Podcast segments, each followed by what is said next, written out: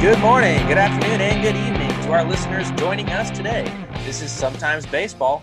I'm Will Heisentrout. Everyone calls me Trout, and I'm joined by writer, journalist, editor, broadcaster, former communications and corporate communications intern, former distinguished video coordinator, and my good friend, co-host David Bourne. How are you, buddy? Will, how's it going today, man? I'm doing all right over here. Good, good, good. Uh, yeah, I'm doing. Uh, I'm doing all right too. Uh, started a new job. I understand you do the same. So finally got something to do other than just talk baseball. Yes, exactly. And we're both getting paychecks for the first time in uh, a couple months, so that helps as well. Yeah, I'm, i this was it was running on six months for me. So yeah. All right, so let's run through our agenda. So we're going to talk about we're going to introduce a new uh, segment called "What You've Been Thinking." We're going to dive into some baseball history to hopefully launch a couple fun topics of conversation, which will lead into our NL and AL East look. We're going to highlight some key transactions there and how the teams are going to fare. Trivia from the 21st century to 100% Stump David.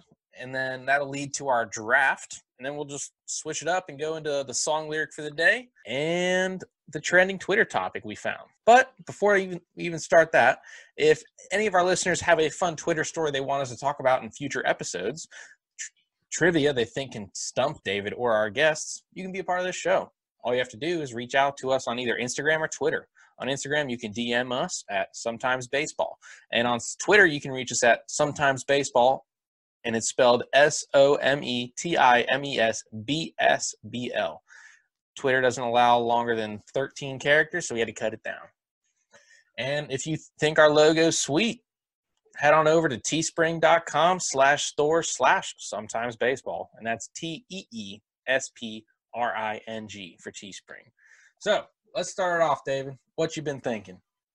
I guess it's sort of like a, a bland period of time, you know, with uh, everything going on. But um, lately, I've just been, I don't know, contemplating like uh, my next step of life. We, we graduated college. We're trying to figure out uh, what to do next, and I've just been uh, looking back on some of the good times uh, me you and a bunch of other people that i got to meet over there uh, you know my time at uh, duquesne got to spend together so i've just been thinking a lot about that and, and feeling grateful that we got a lot of good times together yeah a 100% i feel that it's uh it's definitely an interesting time we graduated at a very interesting time yeah like i know you said you've been putting out every possible application that you can, but for like sports teams because you want to be in sports. And the tough thing is like they're not hiring because they furloughed all their people.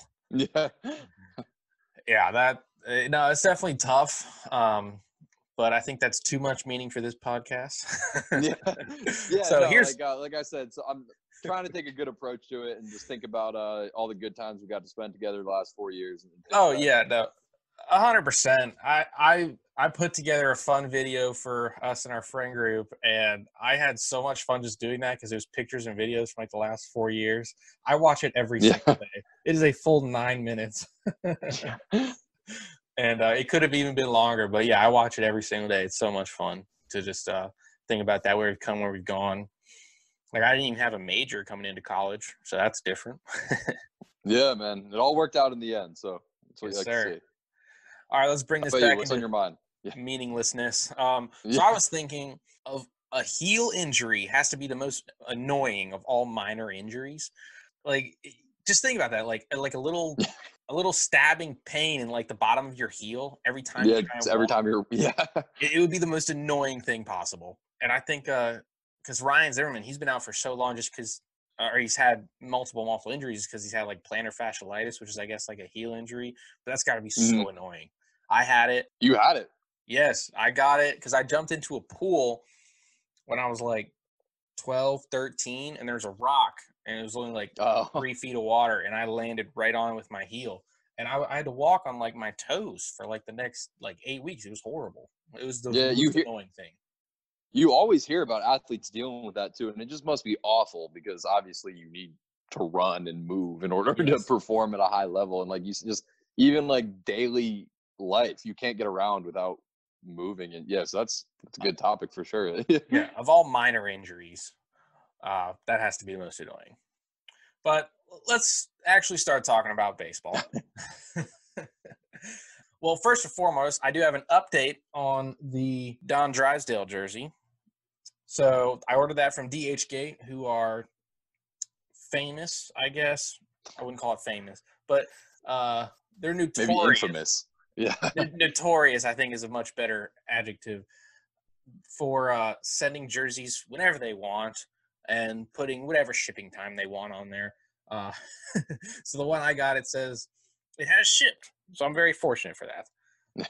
and it'll be here in either eight days or 30 days. nice. so a very wide margin there, but I'm very excited for that. It's the home white Dodger blue. It's cool. Not a fan of the Dodgers, but I think the 53 is kind of cool. Hey, yeah, it's a good, it's a good summer wear too. Yes, sir. All right. so today in baseball history. yes, sir. So in 2013, the Mets got a pair of outstanding performances from young pitchers in sweeping a doubleheader from the Braves. In the opener, second year guy, Matt Harvey, takes a no hitter into the seventh inning and strikes out 13 on his way to a 4 to 3 win. In the nightcap, rookie Zack Wheeler, making his highly anticipated major league debut, pitches six shutout innings and strikes out seven as the Mets win again six to one. So my question to you is: Do you remember the amount of hype surrounding the rotation of Matt Harvey, Noah Syndergaard, Zack Wheeler, Jacob DeGrom, Bartolo Colon, and Steven Matz, like those six guys?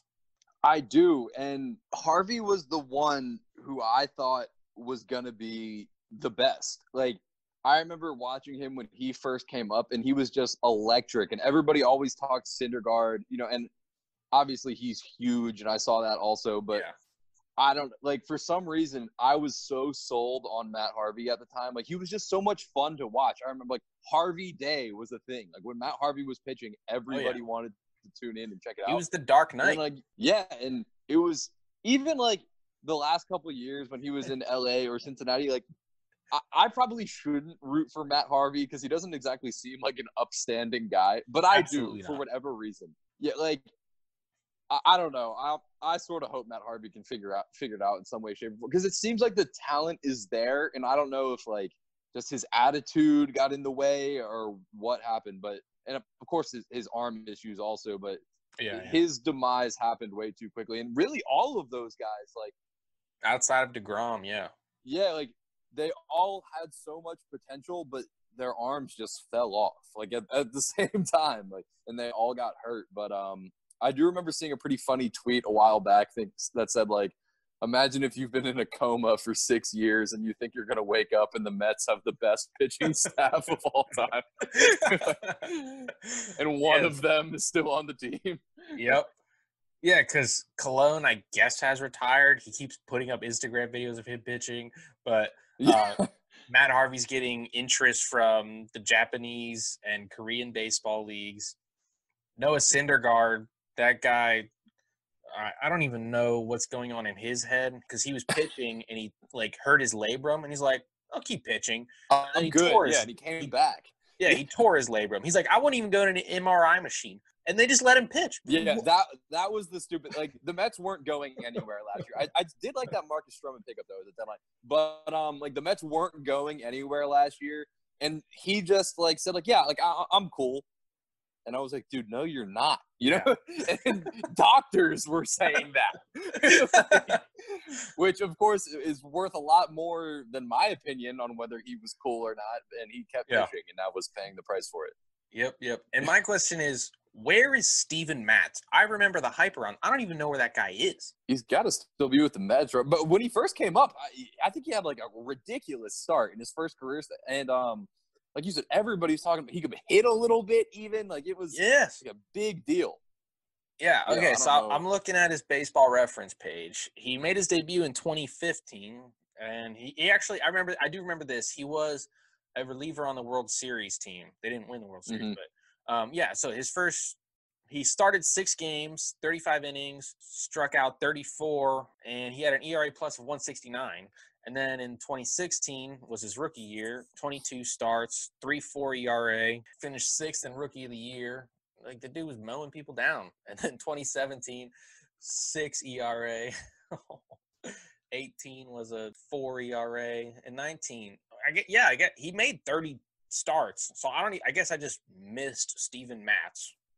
I, yeah, I just don't think like it's you know electric anymore or like news. Yeah. Like he did get hurt somewhere along the. He, like, I guess all of them got hurt. Like yeah, but and I think that's really when he started to fizzle out a little bit. But those Mets teams were seemingly gonna be you know a really good team for a really long time, and then it just Mhm. did not work out according to plan. I remember like watching like the MLB networks like preseason shows and like every single person for like the last like like from like 2014 to like 2018 they all they all picked the Mets to win the division. Like la- last Mhm. year they all picked the Braves, but like everyone was like on the Mets. They're like, man, if that pitching staff, like, oh, that pitching staff, like, I got the best rotation in baseball. Like, it got them to a World Yeah. Series for sure. But yeah, that's when they still had like David Wright and those guys too. Like yep, yeah, who beat them? Was it the Royals? Royals. Did the Royals beat the Mets in the World Series? Wow. yes. Yeah. very interesting to see where they are now. But Yeah. the Mets, they kind of got good again. So we're going to talk about that. We're going to break down the NL and AL East because as of 4:32 p.m., I'm going to check my phone just to make sure no updates have come along. As of 4:32 p.m. on June 18th, Thursday, we think there's going to be a season by July 19th. So what we're going to do this week is break down the Easts. What we're going to do next week is break down the Centrals. And the week after, we're going to break down the Wests. And then hopefully our preseason show, we're going to be breaking down and giving our predictions. And I'm going to write them on the wall or on sticky notes and put them on the wall, not right on the wall. Uh, I rent this place. Uh, uh, so write them down, and then we're going to look back at the end of the season and see where our standings were right and where we were wrong, see what award winners were right and wrong. And yeah, so let's get it started. Would you rather start? Let, us start with the NL East. So let's go uh, alphabetical order. So the Braves. Let's uh let's talk about the Braves. How are we feeling on them for this upcoming year? Good. I, I I think right. Um, I don't Yeah. recall like too many major losses. I know, of course, like Donaldson was out and he had a pretty good year. Dallas Keuchel too, but he didn't. He was not fantastic in any way, Yeah. shape, or form. And then um, I'm seeing now that Julio Teheran is also gone, and it feels like that guy's been on the Braves for like the last 15 years. But Yes. um, I I do like the Marcell Ozuna pickup. You That got was Cole nice. Hamels, of course, one of my guys.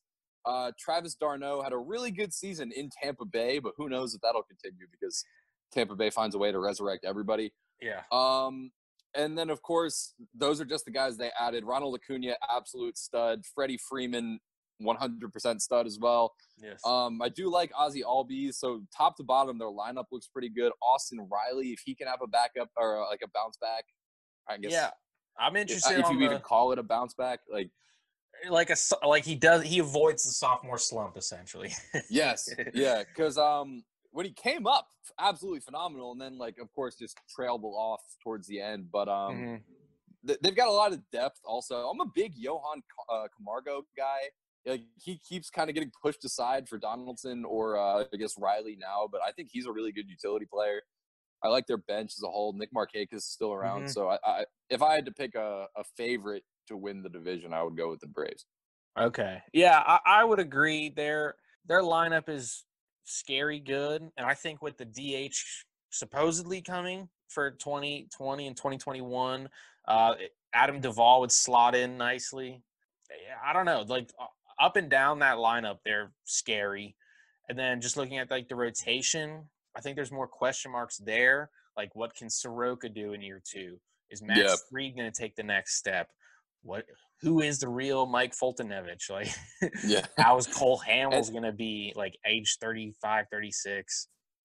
the There's lot of bullpen too is a big question. If anything holds them back, it's going to be that bullpen because all of those guys are boom or bust, which we we really saw down the stretch. yeah. I, I think the scariest uh, thing for them is they have Mark Melancon closing games. Yes, and like they picked up Shane Greene, who was Uh-huh. absolutely dominant in Detroit, and then got traded to Atlanta and was awful.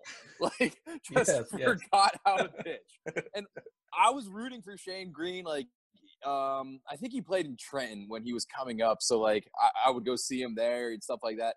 But or, or, he was at least with the Yankees, who I get a lot of like media coverage for since I'm in New Jersey. So like yeah, I root for a lot of those guys, and I was glad to see that he was doing well in Detroit because yes. he was the only player on the Tigers that was doing well, really. and um, that I don't know what happened as soon as he got to Atlanta, but man just fell off the rails. He must have started eating all that barbecue food they got down there. Yeah. And just he made it like a, a, mission to go find the awesome barbecue uh, spot. But all right, so yeah, like some interesting storylines to follow with uh, the Braves. How is Marcell Ozuna going to fill in for Donaldson? I think that's a big question mark. Melancon, Will Smith, who's going to take that closer role? Is Felix Hernandez going to make the team? All very interesting. Yeah. Um, but yeah, all right, let's go now to the Marlins. Miami Marlins, they added Jesus Aguilar, Corey Dickerson, big fan of Corey Dickerson. I remember texting you uh, during the offseason. I said, whatever whatever team gets Corey Dickerson will be the smartest team in the, the offseason. Unfortunately, he went to a non contender.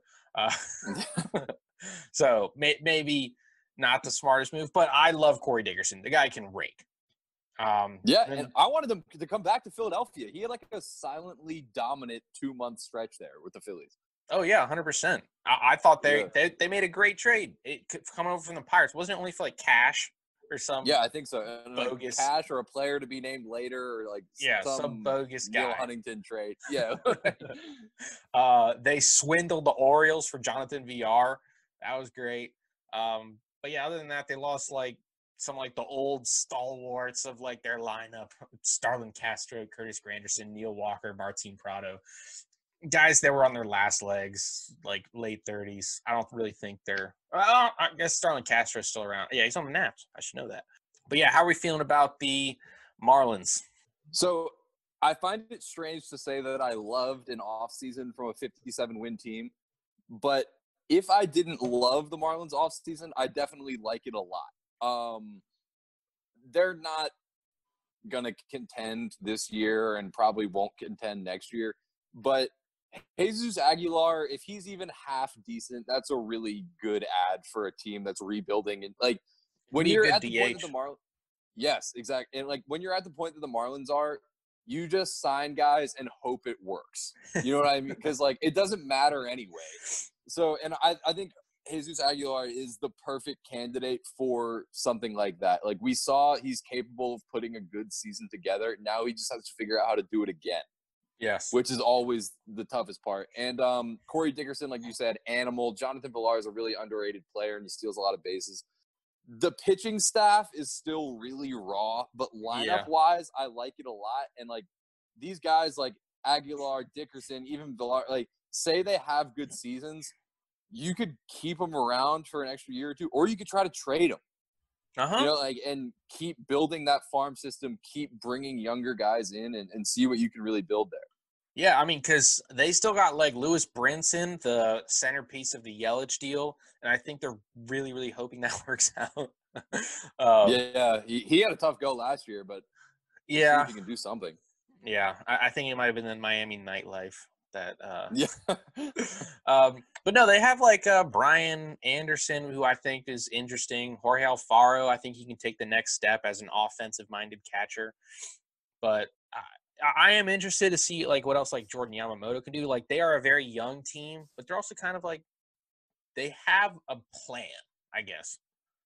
they do. Yeah, and all those guys are either up now or they're on the verge of coming up. Like this season, it's really unfortunate for everybody that it's going to be you know 60 games or whatever. But it's even more unfortunate for teams like the Marlins who have all of this young talent that's finally up. And And like this would have been a great time to just get 162 games of meaningless at bats. You know what I mean? Oh And yeah, get Yeah. that experience and see major league pitching every single day and like you said the plan is there the product isn't quite there yet but the plan is and it seems as if something might be brewing I mean their minor league might be more exciting than their major leagues. They got Sixto Sanchez, JJ Bleday, Jesus Sanchez, Jazz Chisholm.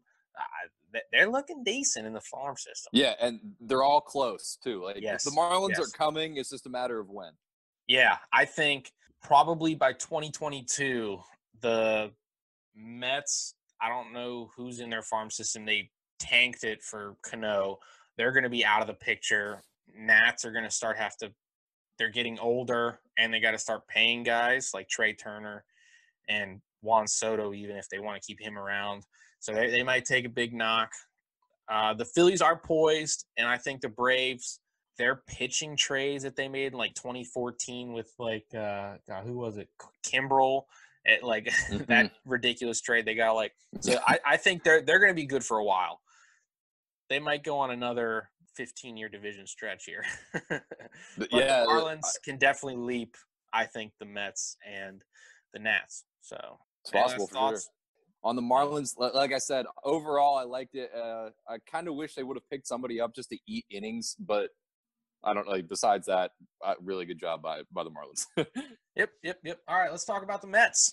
So they added Rick Porcello, center field, and Jake Marisnick, Michael Wacha, and Dellin Betances, and Matt Adams. And then they all, but they lost Zack Wheeler, an aging Todd Frazier, and another. They, they essentially swapped uh, defensive center fielders as they got rid of Lagares and added Marisnick.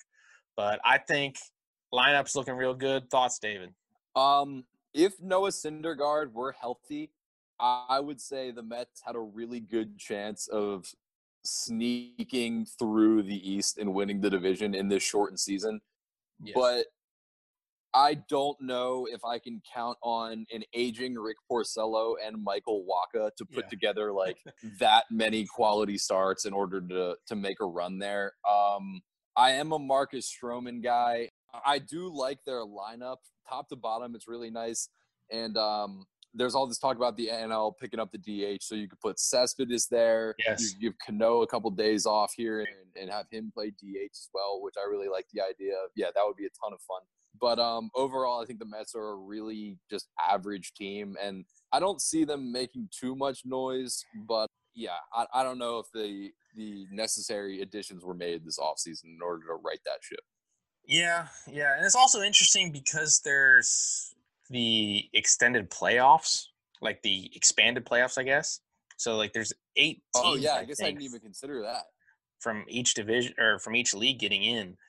Um, so I maybe they could get to that eighth spot. I don't know. We're not going to do predictions just yet. We're going to say that for the hopefully the preseason show that's coming in four weeks. but yeah, we can only hope.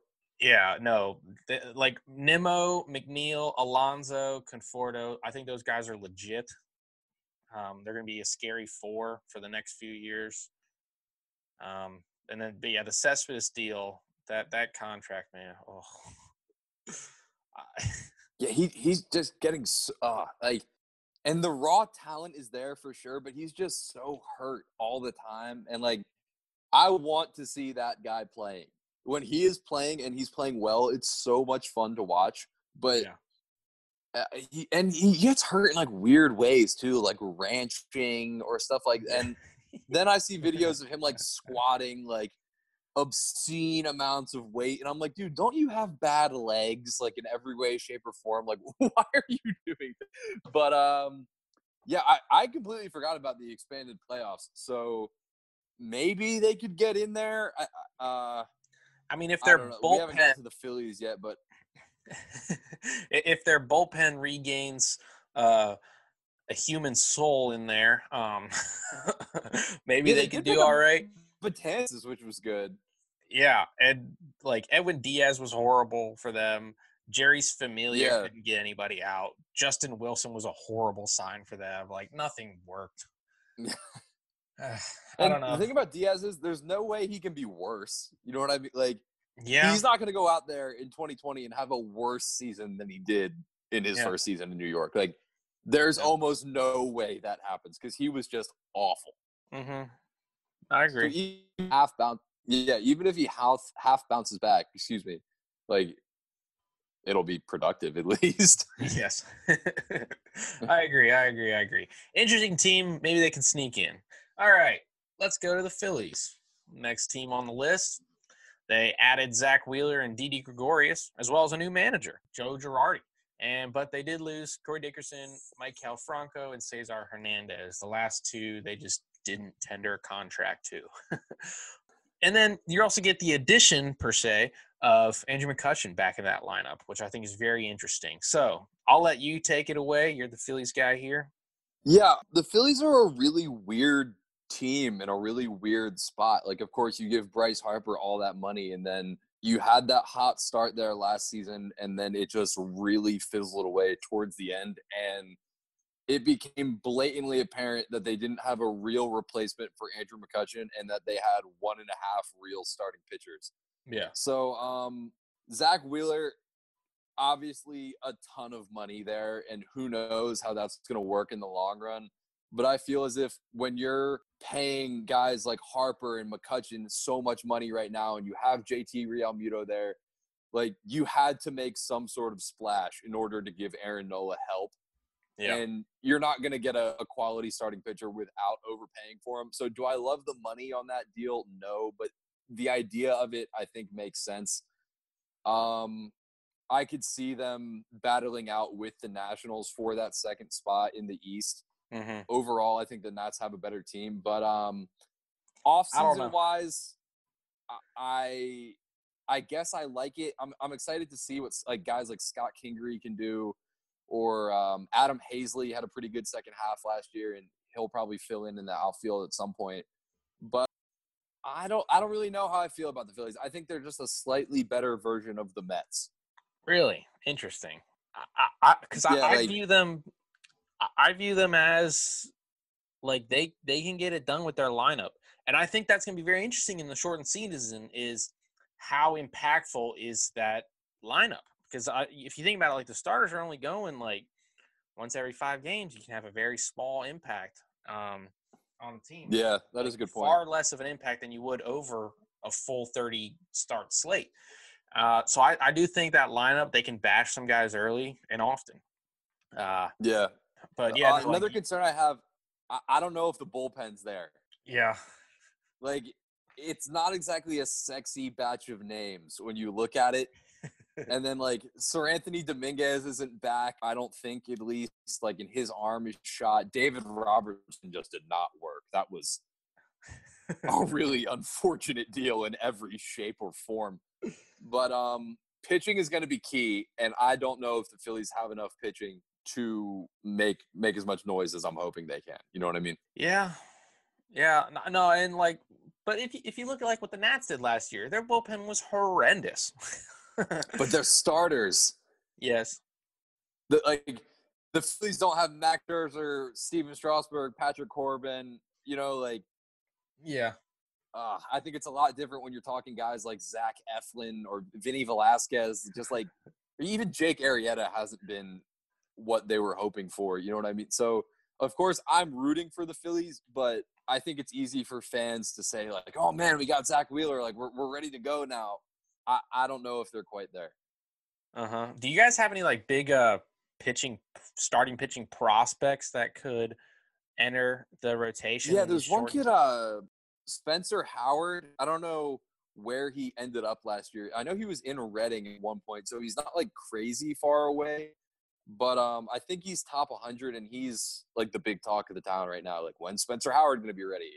If the mm-hmm. pitching can't hold up, can Spencer Howard fill in? Like this, that, and the other. Yeah, I think, uh, and they could also insert Alec Bohm in that lineup early just to get him in there, because I think, especially if they can DH. Yeah, and I, that I, would be huge. He could sort of be Joey Gallo-y, I think. Really? Okay. Hopefully, hopefully it wouldn't take like six years to figure out like Joey Gallo did. But um, I think that dude is going to hit a lot of long home runs. Eh, he might hit 200 while he does it, but I think he's going to jack a lot of the balls out of the park. nice, nice. yeah, I, I think uh, the the smart decisions for teams like the Phillies would be if you guys got prospects that are major league ready, put them in the lineup because it's only 50, 60, 70. Yeah, I agree. Playing. Yep. All right, let's move on to my team, the Nats. They added Will Harris, bullpen piece. They added Starlin Castro, I guess interesting. And they added Eric Thames. They did lose Anthony Rendon, Brian Dozier, Fernando Rodney, He's fine. He's 47. Uh, lost Gerardo Parra and they lost uh, Matt Adams, role player. Uh, but they the big piece that they did bring back is Stephen Strasburg, the Scott Boras client. And I just got a notification on my phone uh, from Bob Nightingale saying MLB execs believe high powered agent Scott Boras is wrecking MLB's 2020 negotiations. nice. Right on cue. Yeah, I, I think uh, they're wrecking themselves, all of them. But that's beside the point. So if you want me to, I'll take the reins on this. I think the lineup is much lighter on the hitting side. It, it, I'm worried about that. I will think it's cool if the DH comes because you can put Ryan Zimmerman and Eric Thames in the lineup every day, or Howie Kendrick even. That guy had an awesome year last year. Uh, I'm interested to see how Carter Kieboom fares. I'm not really sure if that's going to work out. Wouldn't be opposed to putting Howie or Starlin Castro over at third. But other than that, I got my guy Trea Turner at the top of the lineup. That guy, he actually might even bat third if Robles can figure it out and bat lead, uh, lead off. And then Soto batting fourth. Man, I, I love me some Juan Soto.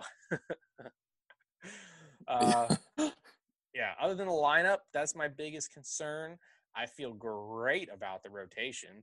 We got Max Scherzer, Stephen Strasburg, Patrick Corbin, Anibal Sanchez, and one of Austin Voth, Eric Fedde, Joe Ross holding down that fifth spot. Um, but yeah, I think the biggest thing with the Nats is going to be their much improved bullpen. They got Daniel Hudson coming back, Sean Doolittle, Will Harris, Tanner Rainey, who throws 102 with a wipeout slider. Um, big concern though with Sean Doolittle is he might not actually play this year because his wife is considered high risk with the whole COVID situation. So he might not even play. So I, that's something I'm concerned about. I'm hoping he does, uh, just because he will be earning, he will be missing out on a $10 million salary. Yeah, if he doesn't, I completely understandable. But any, any thoughts on the Nats, Dave? Uh, I know we've had previous conversations about the Nats offseason, and we were sort of on opposite ends of it. As a Nats fan, I know you didn't love it, like you, and you talked about it like now. You know, you thought it was all right, but you weren't. I was a fan. Like, um, I don't really know why, but I feel like when you lose the biggest or maybe second biggest bat in your lineup, like that's usually like a killer. You know what I mean? Absolutely brutal. But They brought the band back together, and I liked the deals they signed, and I think the Nats are. I don't know, still still a really good team. I like the idea of Carter Kieboom, like you said. So it's just a matter of can somebody like that at least cushion the loss of Anthony Rendon? You know what I mean? Like he won't fully replace him, but it's just a matter of how much can he. So I like what the Nats have going there. Yeah, I will say that they did a very, very good job of making uh, of lessening the blow of Anthony Rendon while not taking on super long contract commitments, uh, which I think is what some teams have fallen uh, into a trap with. So I do like that aspect, and we do have a bullpen, which I'm stoked about. So hopefully it all works out. all right, so I think that wraps up the NL East. Let's head on over to the AL East with maybe the worst team I've seen in the last few years, the Baltimore Orioles. uh, they did add Jose um, Iglesias. Um, yeah. Yeah, go go ahead. I mean, is there really anything to say here? Like, the Orioles are tanking; they're openly tanking, and I do like that. I'm, I support any team that's willing to, you know, take that strategy and say something has to change here. But they didn't add anybody noteworthy, and I, the Orioles are going to lose 100 games again. You know what I mean? That's like, it's going to yeah. be another long, or uh, they won't lose 100 games because they're not playing 100 games, but they're going to lose a lot of baseball games. Yeah, and their only respectable hitter, Trey Mancini, uh, got cancer, so he's not even going to play this year. Oh, like prayers out to Trey Mancini, but like, yeah, it, it's not going to look good for the Orioles again. They might lose 60 games. Uh, Dude, it's it's going to be a lot. Yeah. Like just look at the the rotation. First of all, I do like John Means. I think he has uh, uh, like potential. He's definitely not an ace like he's going to be this year, but I think he could be like a, a two three guy uh, down the line. Um, Alex Cobb has just sort of been a wreck. Asher, I can't even pronounce this guy's name, but I don't think he's he's phenomenal if I don't know his name that well. Yeah. And then um, Wade LeBlanc and, and Tommy Milone are like guys you pick off the waiver wire in fantasy when you just are hoping for a, a star. You know what I mean? Like, oh, 100%. so yeah, I don't think there's much more to say about the Orioles. Yep. I, I, I don't know anybody in the bullpen. But yeah. All right. Let's move on. They're building. They do have some cool prospects. That- That's about it. All right. Let's let's look at the Blue Jays. they I love all right, I'll just say this. I love what the Blue Jays are doing. Could they have done a little bit extra? Yeah. But I love what the Blue Jays are doing. They added Hyun-jin Ryu.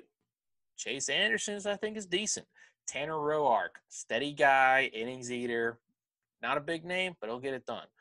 I don't know who this Shun Yamaguchi is, but Travis Shaw, another decent guy. They lost Justin Smoak, Clay Buchholz, and Nick Kingham. Who cares? Uh, Yeah. but the big thing with the Blue Jays is their lineup, man. Oh, their lineup is so awesome. I love it. hmm Bo Bichette, Cavan Biggio, Yeah. Gurriel, Guerrero. Oh, it's beautiful. This is another team that I would have loved for them to have the opportunity to play a full season. Oh, 162, yeah. yeah, T- Toronto is very, very close. Uh, like you said it, just the guys in the lineup alone: Bichette, Biggio, Gurriel, Guerrero, even Randal Grichuk, like Travis Shaw could make an impact, and I do like Teoscar Hernandez also. Mhm. And uh, it's really unfortunate that because that they're not going to play 162 games because this team is going to be a lot of fun. Yeah, but if you also think Yeah. all the guys make the right steps, they'll sneak into the playoffs, maybe. They could, yeah. It. I, also like you. You said you loved what they were doing. So do I, man. Hyun-jin Ryu's a good pickup. Chase Anderson was solid in Milwaukee, and Tanner Roark has proven that he can be like the fourth or fifth starter. You know, like Oh, yeah. if, if you can have a consistent four or five, who's you like, you just know what you're gonna get. You know, he's gonna win you ten, maybe even twelve games. Like that's huge. Just somebody Oh, to solidify the back end of the oh, rotation. Oh, yeah. yeah. So, and then yeah, I guess this Yamaguchi guy, I don't know much about either, but I like it. They, they got they got Nate. Pearson. They got Nate Pearson coming up. I'm hoping he makes some starts. I think that that'll be Mhm. something to watch. Uh, but uh, yeah, other than the lineup, uh, they gotta figure out the bullpen, and I think this offseason, if they can get a stud st- or I don't even know he's going to be a free agent starting pitcher this year, but they need to get a starting pitcher. They add one more starter to that team, boom, they're they're good. They got Ryu. They might, yeah, they might even be able to trade one of those bats. yeah, yeah, they could. Like, I I don't see somebody like Guerrero or Bichette moving, but um, Lourdes Gurriel or somebody like that. I think maybe you bite the bullet and say like we need an arm, you know, and we have enough hitters, and they've got a pretty loaded system too. They just took uh, that one kid from Vandy, also who everybody's supposed to be. Austin he got like Martin. a Mookie Betts comparison. Yeah, Austin Martin. And, and, uh, so when he comes up, that lineup, like it, it Yeah. could be disgusting. Yeah, I, I think uh, they they could definitely sneak. I think they'll finish probably like in the middle of that division, and that could end up being enough to sneak in there. Yeah. I, I could see it for sure. Yep. All right, let's go on to the Red Sox and that sad state of affairs. I, I guess the only really like I, I literally feel bad for Red Sox fans. They they traded Mookie Betts. Like, oh my god, a, a, a top five player in the league. Eh, It hurt to see that deal go down, but they added Alex Verdugo, who might not even start in that lineup. Because if you think they also have Ben Benintendi, who has to start, Jackie Bradley Jr., you're probably going to give a bunch of at bats to just because of his defense. And they also got like Kevin Pillar. So I, I don't know. Ah, I don't know, guy. Yeah, um, like you said, it for Red Sox fans has to be a weird feeling because it all came crumbling down quickly. Yes. You're like they were seemingly on top of like the baseball world for a while there, and I don't know. Now Chris Sale is hurt. Oh Uh, God, yeah. Oh, you you had like they sold Mookie Betts basically in like a salary dump almost, and like Alex Verdugo is a really good player, and some of those prospects are big names too. But oof, I don't love the off offseason by any means. It was it, it hurts to see. yeah, and, and it's a real shame too because some of their guys in their lineup are sweet. I love Ben Benintendi. I love Xander Bogaerts. I love Rafael Devers. I think that guy's a hitting machine. Uh, I think they do have some good guys to build around, but the problem is they don't have a farm system and they don't have the starting pitch. Yeah. Uh, yeah, I don't even know anybody in their bullpen either. Uh, so we're not even going to talk about it. All right, let's talk about the Tampa Bay Rays. We are both big fan of the Tampa Bay Rays. I think they had an awesome offseason. They added Hunter Renfroe, Manuel Margot, Jose Martinez, three different outfielders, which I thought was kind of interesting. Um, but at the same time, like now with the like, well, I guess they already had the DH, but they also got like Yoshitomo Suzuki, the guy from I think Japan. Uh, they did lose Tommy mm hmm who I'm a fan of. Uh, Travis d'Arnaud, who's awesome for them at catcher. Avisail Garcia, Jesus Aguilar.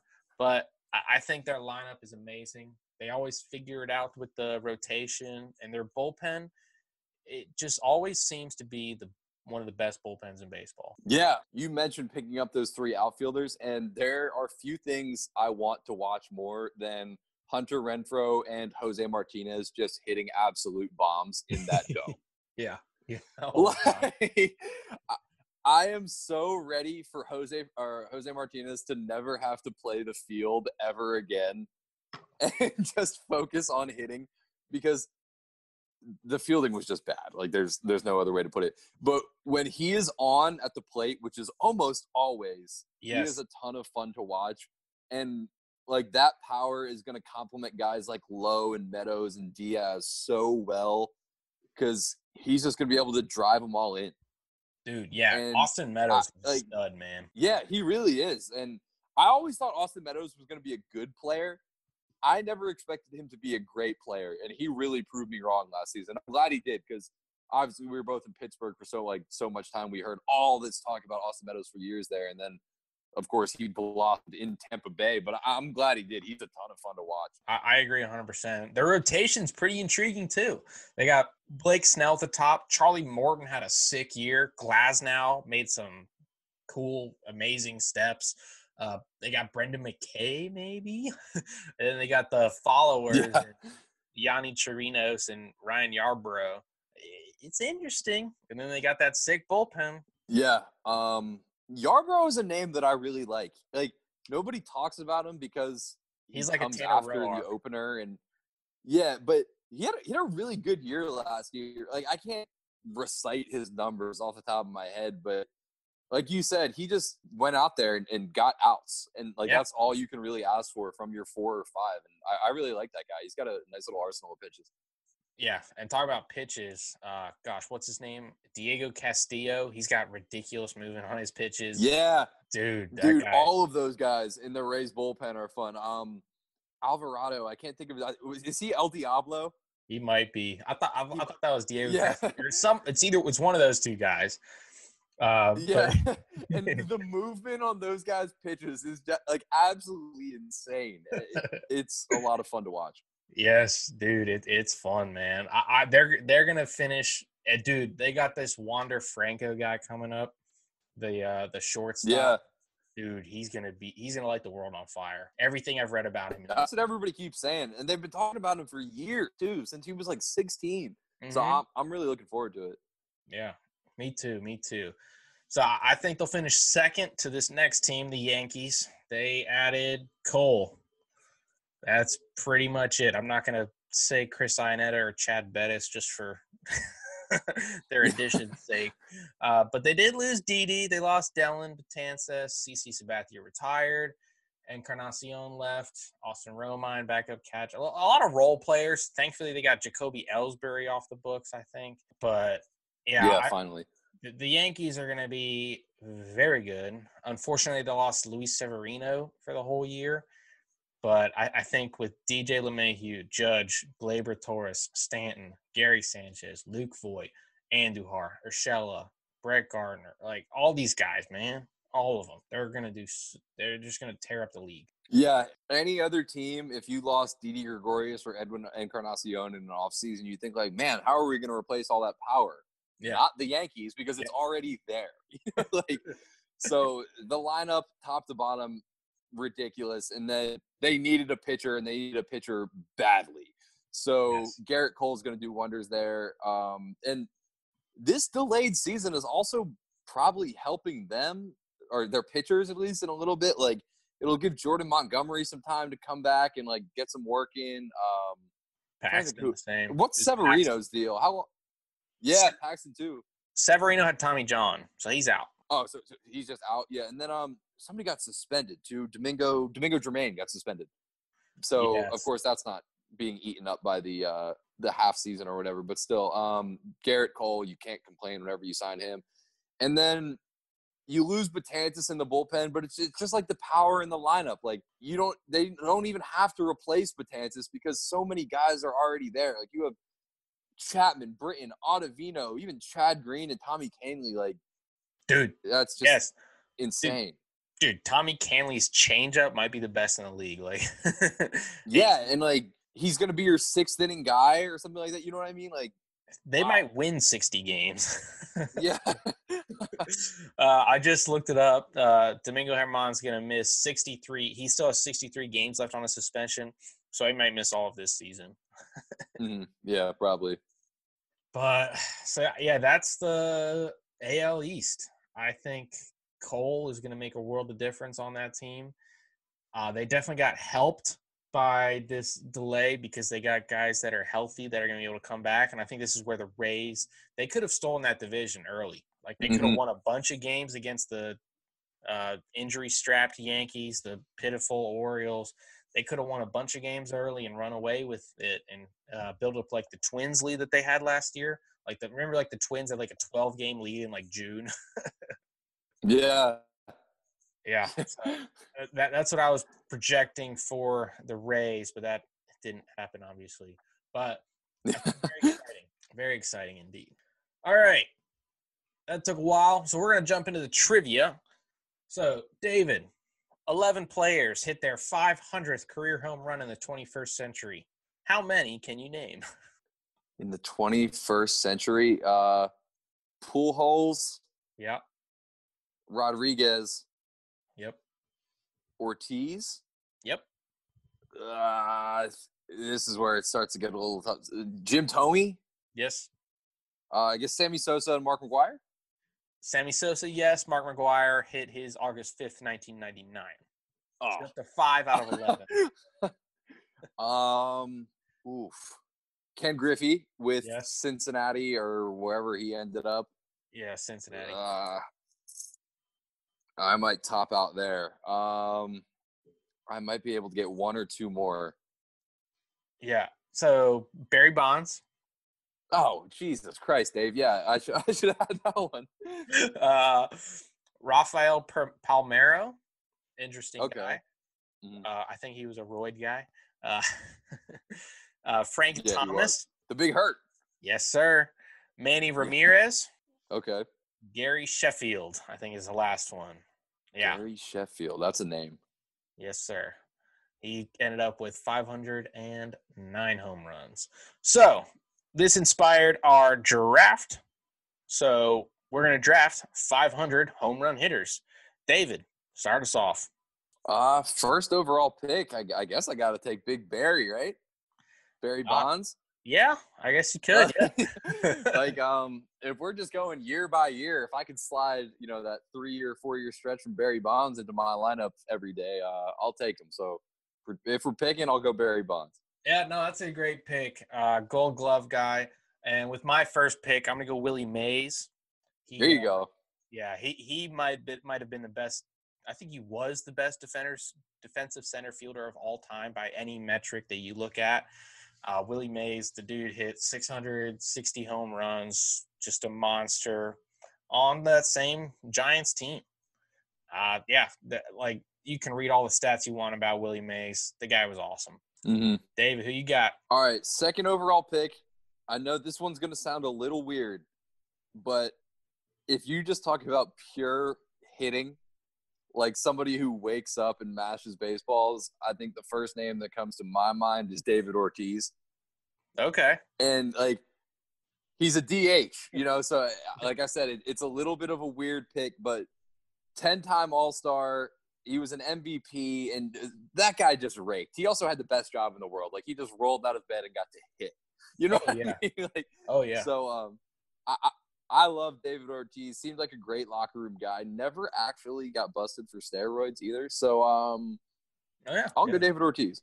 Yeah, no, there are rumors. Uh, I think he had like a 50 home run season, which is awesome. Uh, but yeah, no, Big Papi, Mhm. like maybe like one of the best guys that you can think of. like always smiling. Yeah. He, he was uh, super generous to everyone. But yeah, people in Boston, they literally worship David Ortiz. They retired his number before he finished playing. Like that that's how much they love David Ortiz. Mhm. All right, so with my second pick, I'm gonna go Babe Ruth, seven fourteen. Hitter pitcher.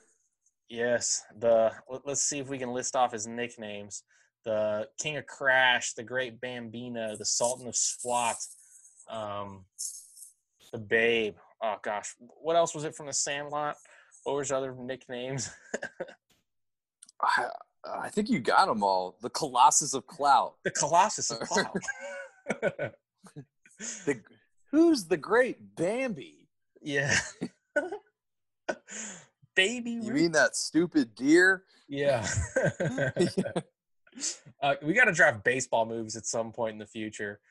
Oh, so great. Yeah. All right. Next pick, David. All right. So um, since the David Ortiz pick was a little out of the box, uh, I think I'll mellow it out by going Hank Aaron. Um, Oh, dude. Hank. how Aaron. could you not? You know, like Yeah. he was sort of like obvi- he's gonna end up with more home runs than Mike Trout's gonna have, but I- feel like he was sort of Mike Trouty in just the sense that like he was five tool, you know, and just absolutely legit in in Oh, every way. 100%. Dude, the, the guy, he never hit more than 47 home runs, I want to say. 45? No, he hit 47 in 1971. Yeah, the dude, he holds the all time record for RBIs and total bases. Uh, but one thing he loved more than anything was scoring runs. And he actually set the major league record in the same game that he hit his 715th home run, which is kind of cool. But yeah, no, the dude. Let's just list off his MVP uh, fi- finishing positions. So, well, I guess in his first year as rookie of the year, he uh, finished fourth. But so his second year, 1955, he finished ninth. Next year, finished third. He won his only MVP in 1957. Then he finished third, third, 11th, 8th, 6th, 3rd, 14th, 7th, 8th, 5th, 12th, 3rd, 17th, 3rd, 16th, 12th. Like the dude was so ridiculously consistent every single year. By the way, that is consecutive years. That isn't isn't like his overall. Like that is ridiculous. Yeah, and he was he was an all star twenty five times. Like Yes. that doesn't even sound real. Yeah. Well, no, that, they there was a there was a four year stretch where they had two All Star games in the same season. Uh, that was a thing. Oh, all right. That, That that was just. Yeah. A, I think that was a money thing. Believe it or not, baseball. yeah, it sounds like it. Uh, but yeah, that, that that that's one of my favorite uh, Hank Aaron stats of all the ones out there. The amount of the number of times in a row that he finished that he got MVP votes. But my third pick, I'm gonna go. This is a coin flip for me. I'm gonna go Ted Williams. I think the guy could have hit 700 home runs. He's an American hero, obviously. He missed time in 1943, 1944, 1945. And then his first season back from the war, 1945, the dude only just wins an MVP award. Let, let me tell you what he led the league in that year. In his first year back from the military service, he led the league in runs with 142. He led the league in walks with 156. Strikeouts, only 44 of those. He had a 342 batting average, on base 497, slugging 667, so an OPS of 1164 with an OPS plus of 215. Total bases, 343 of those. Intensely walked 29 times. The yeah, like how do you just oh, I'm gonna go be a pilot for three years, come back and and just rake as soon Pick as it right back up. Yep. Yeah, so he missed three years in his prime, his age 24, 25, 26 season, where some of these guys are breaking out. Like the dude could have had easily 110 more homers from that. He missed considerable amount of time for the Korean War as well. Uh, so he could have had another 60, 70 homers, and then maybe he would have kept playing. So he, the guy could have easily had 700. The dude was a monster for so long, just a, a ridiculous hitter. Horrible coach, though. He couldn't teach anybody. uh, but all right, David, who you got? Give me your fourth pick. Uh, next up, I'll go with one of my favorite players growing up, and that is Ken Griffey Jr. Yes, that that's who I Um, was just- between. Yeah, like number one, just the swing alone. Like when you watch those videos of him, especially when he was in Seattle and like he's all Oh, young and still has that sort of like weird mix of like cockiness and attitude to him. Oh yeah, Like gorgeous. You know, there nobody better and just so much fun to watch. This like the stats alone, he was an MVP and he won a gold glove 10 times also, like which is pretty insane to go along with seven silver sluggers, like animal. Do you ever watch like his highlights of just like his catches? It's ridiculous. Yeah. Yeah. it's so much fun. hmm Oh, speaking of Ken Griffey Jr., I wanted to put that out there for our listeners in case they wanted to watch it on MLB Network on Sunday at 8 p.m. They're doing uh, a documentary about Ken Griffey Jr. So they got guys like LeBron James got interviewed for it. Uh, Macklemore is in there, uh, and like a bunch of his teammates. But yeah, the, the the kid, man, I wish we could have grown up watching him. Yeah. Mhm. su- super cool super cool guy. A funny story about his retirement.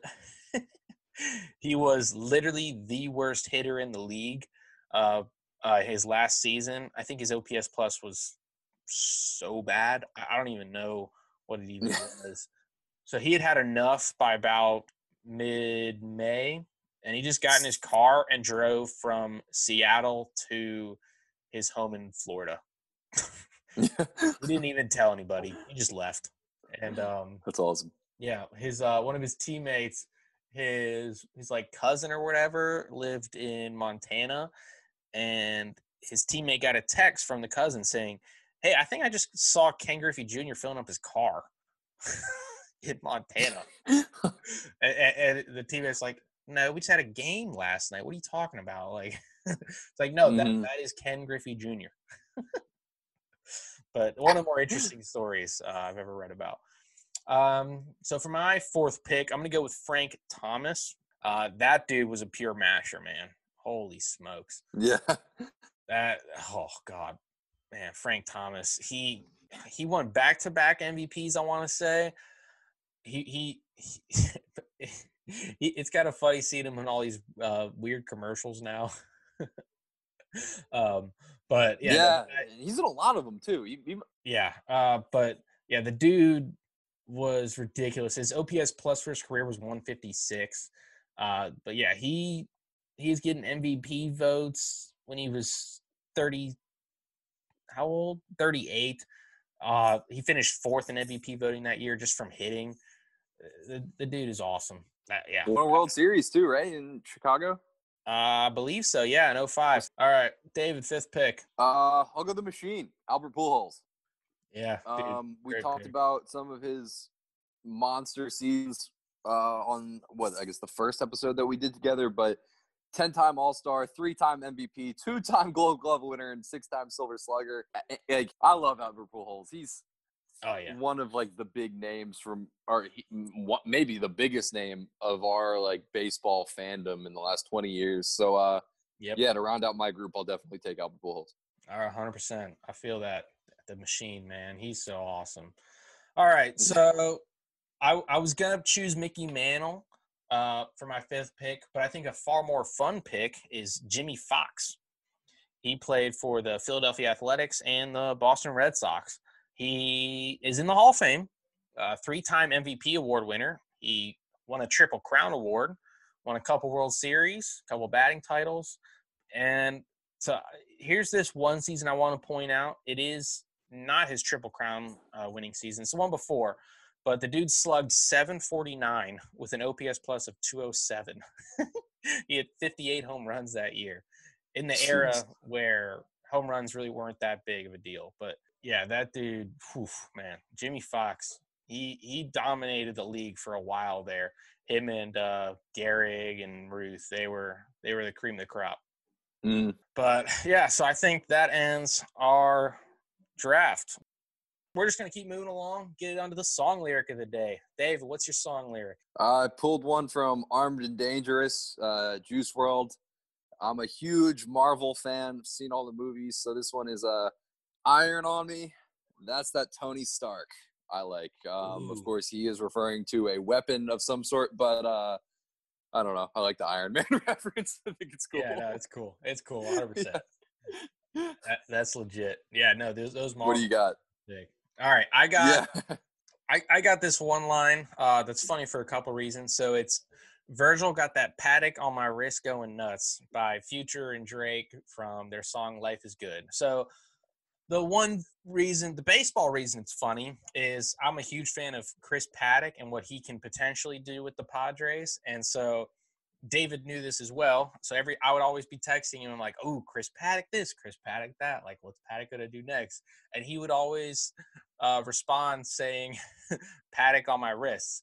And I, I, I'm usually late to most rap. I had no idea what David was referencing. Uh, I just thought it was some Jersey saying, so I kind of just went with it. uh, but yes, yeah, so that's the fun baseball reason. It's funny for the non-baseball reason.